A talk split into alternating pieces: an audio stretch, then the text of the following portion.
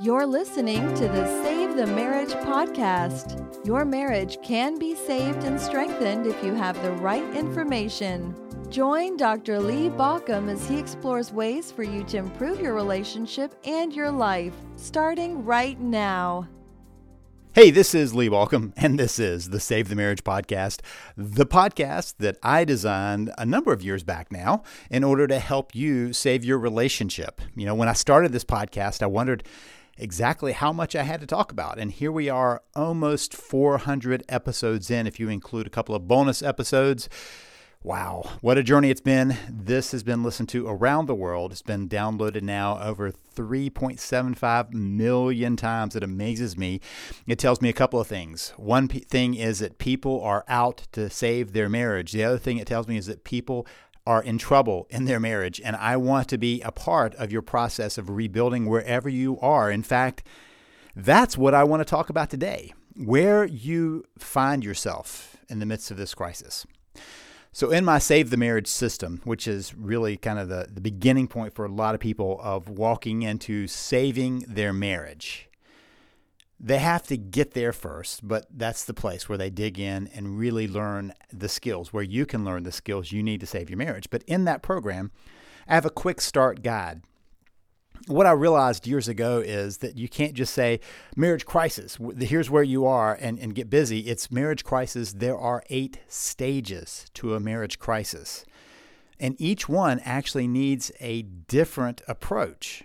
Now there are parts that you know they might share. So one and two have some similarities, and you know seven and eight have some similarities. There's a big break at one point that really kind of changes the whole pattern of this, and that is when a spouse moves out. And I, I go through that in each of the stages and describe that for you in depth. Um, but that is kind of the stage of the marriage crisis.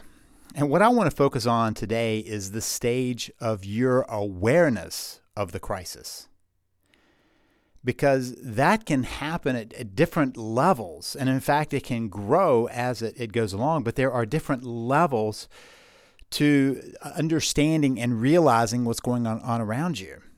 Have you noticed that some people just kind of go through and are comp- kind of oblivious of things that are going on around them? I've had this experience where I've talked to people, and one person will tell me about all these horrible things that happened, and someone who was with them at the same time will go, Wow, I didn't even notice that. I wasn't aware of that going on. So we all have a different level of kind of situational awareness, to use a term from uh, you know from military and from safety perspective. The, the uh, situational awareness means that when, wherever you are, you kind of understand what's going on around you that may put you at risk situational awareness is something that uh, many people who are you know trying to be in protective occupations want to practice in fact when I was going through all of my first aid training, it's kind of the first point is situational awareness. Stop and notice what's around you. I remember the in the times when I was going through each of the first aid trainings, and I, have done so many first aid trainings in my life. I remember, you know, when I was uh, training for junior lifeguarding uh, as a teenager at the pool, we had to go through that, and then again uh, at another program I was in, we had to all be certified in first aid, and then again when I was helping out with my son's uh, Cub Scout and then Boy Scout program, and then again as I was training to be a scuba instructor, I had to go through an extensive first aid training. And the first rule stop and notice. Before you just jump in and do something, stop and notice. That's building the situational awareness. So you're able to look around and, and kind of scan for what the threat is, what, what problems you might have coming towards you. Well, this is partly the case with a marriage crisis. a lot of people people a lot of times people just jump in and start doing everything they can looking at articles looking at videos looking at all kinds of things and they just kind of throw it under this thing of i'll do this right?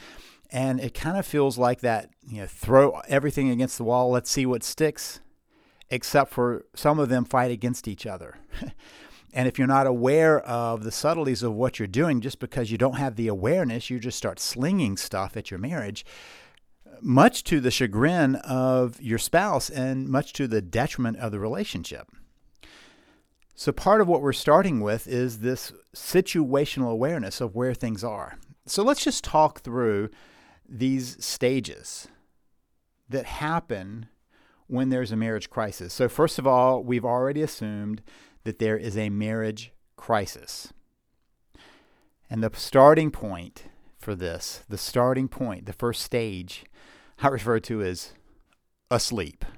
That's when you know the crisis is brewing, things are happening, but the person is just like they're asleep at the wheel. They don't even notice what's going on around them. And for most people, this is the starting point. Oftentimes, a spouse is struggling long before the spouse admits to the struggling. And by the way, oftentimes the marriage is kind of sliding into a crisis and neither person is even aware of it.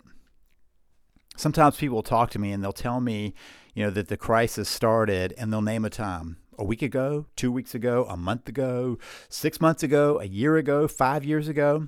But as they start talking to me, it's very clear that the crisis predated their awareness. So, what was happening?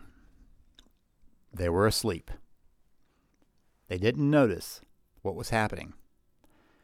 So, asleep doesn't mean you're trying to ignore it, right? It means that your mind is elsewhere, sleeping, zeroed in on another reality It kind of reminds me of what I see so often with that push button, the pause button marriage. That pause button marriage, meaning they hit the pause button, they pushed it, and they didn't really think much about it. But slowly over time, the relationship is being eaten away, and they don't know it because they're in the la la land of whatever it was that led them to hit the pause button parenting or job or whatever it was. So they hit pause and they stopped paying attention. So they fell asleep in the midst of the whole marriage. Here's the problem in those situations, one spouse often wakes up before the other one does and realizes there's a problem. So, one person often coming to me has been asleep for some time and wasn't aware that maybe even the spouse was doing some things either to help the relationship or to help themselves to deal with what's going on, to deal with the disconnect, to deal with the pain. But they have that level of being having been asleep. So asleep is what happens when the crisis is going on and you're not even aware that it's building. And so then we hit that next point of aware you know something's not right. And many times, this can be either a person who kind of wakes up and says, huh, things aren't right. There's something wrong here. I'm aware that my spouse is always irritated, or I'm aware that my spouse doesn't want to spend time with me, or I'm aware that I am always irritated and I don't want to spend time with my spouse. I'm aware we're not getting what we want out of the relationship. I'm aware that things have changed. So there's an awareness to this. And at this point, it would be really cool if everybody suddenly went, hey, we need to address this. We're aware there's a problem. Let's figure out how to get through it. The reality is that's not the case. When I first wrote the primary module in the Save the Marriage system, I wrote it as a way for people to have a great marriage. And the problem is that very few people look at a marriage uh, process or a marriage program, not when their marriage is okay and they want to make it better. They don't look until it's less than okay, right? It's in trouble.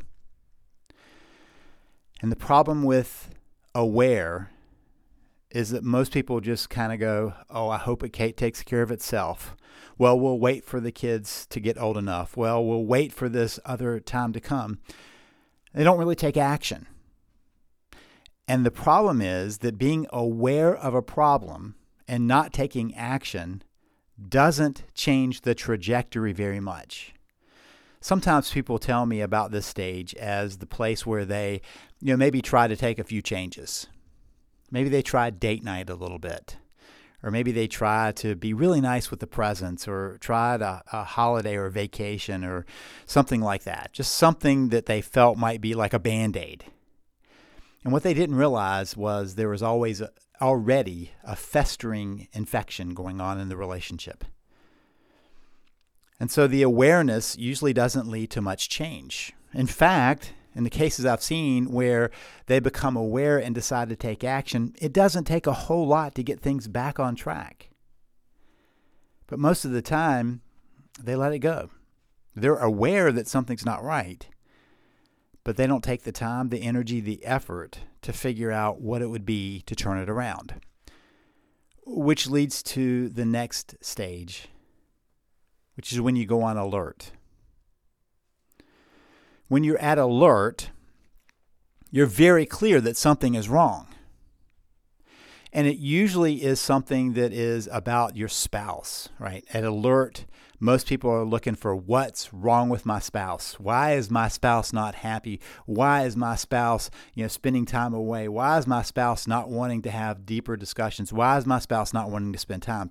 It's it's in many ways almost a blame of the spouse. The spouse is the problem here. Not noticing that it's the relationship that's the problem. So at alert, sometimes people begin to get into a blame process. They start making accusations to each other. They're on alert that something's wrong. They're on alert that the marriage is having trouble, but they're also under the belief that the spouse needs to change something. Something's wrong with that spouse and they need to get it right. As you can imagine, a spouse has a different opinion about that. You know, what happens in a marriage when both people believe that it's the other person that's causing the problem. And so, unfortunately, even at alert, only a certain percentage of people will take action.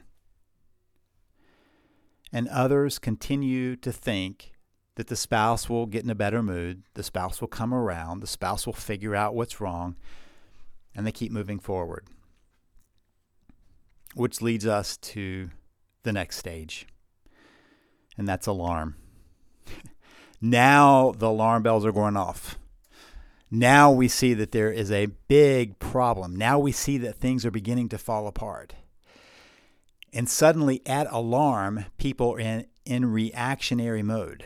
They're desperate to go to therapy or go to a conference or have a book read a, uh, a spouse read a book or do something active. And so, in alarm, they're suddenly doing everything to scramble around to get things going. Now, the problem is that while their activity level suddenly skyrockets, the relationship energy has bottomed out. The connection has bottomed out. And so they're applying all of this to a more desperate situation, and often just the actions of that drive the spouse even further away I had somebody who said that uh, just this last week that their spouse had said, you know, I just don't know what to do. I think I need to get out of the relationship. I don't want to be married anymore. And the other spouse in the next moment said, Here's a book about how we can work on our relationship. And the spouse looked at him and said, I just said, I don't want to be married. Now, what happened was the spouse with the book had hit alarm the spouse that didn't want to work on things was well past alarm at this point. They were well aware of the marriage crisis long before both of them became aware of it. And that's generally what happens. There's an uneven place in this. Many times I hear people say, you know, I, I worked on this for years, but the spouse didn't know about the crisis while one person is saying they're working on the relationship. You really can't do that. You can't say you've worked on the relationship when your spouse isn't even aware that there's a problem, but that's often the claim that's made.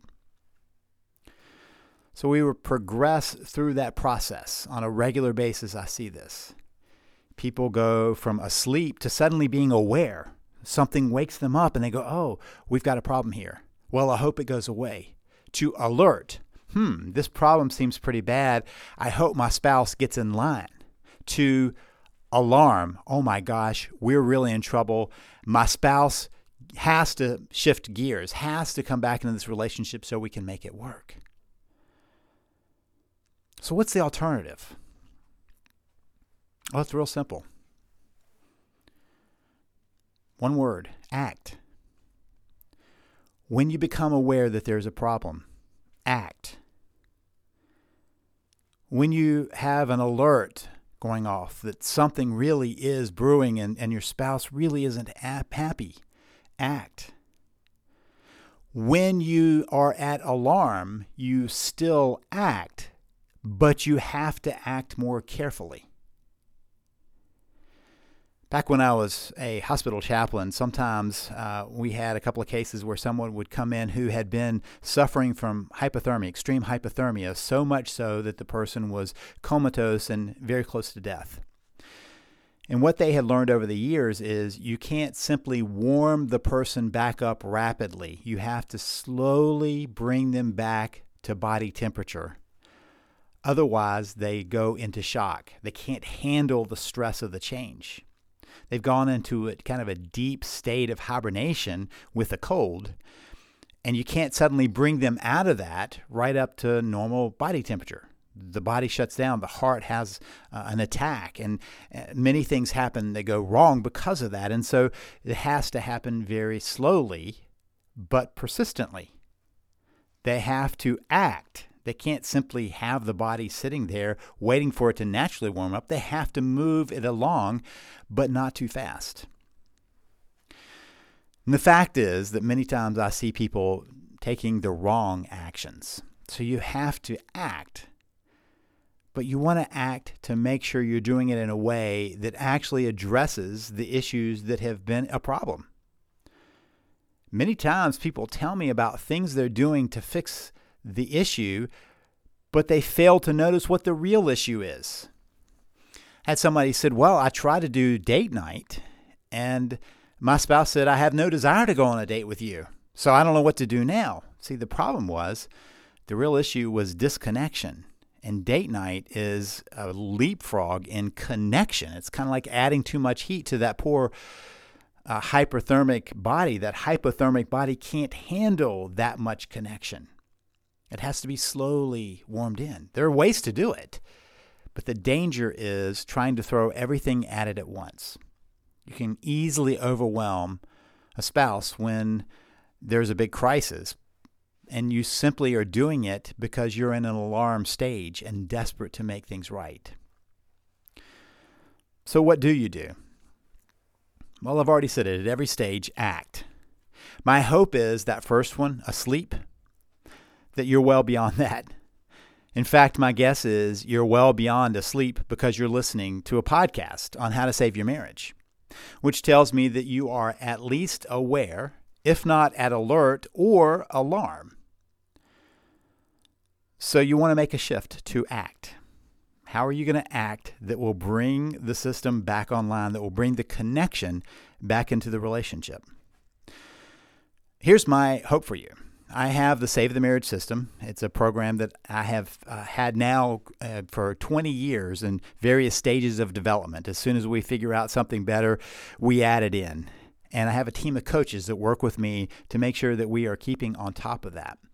Because what we do is we learn, we reflect, and we teach.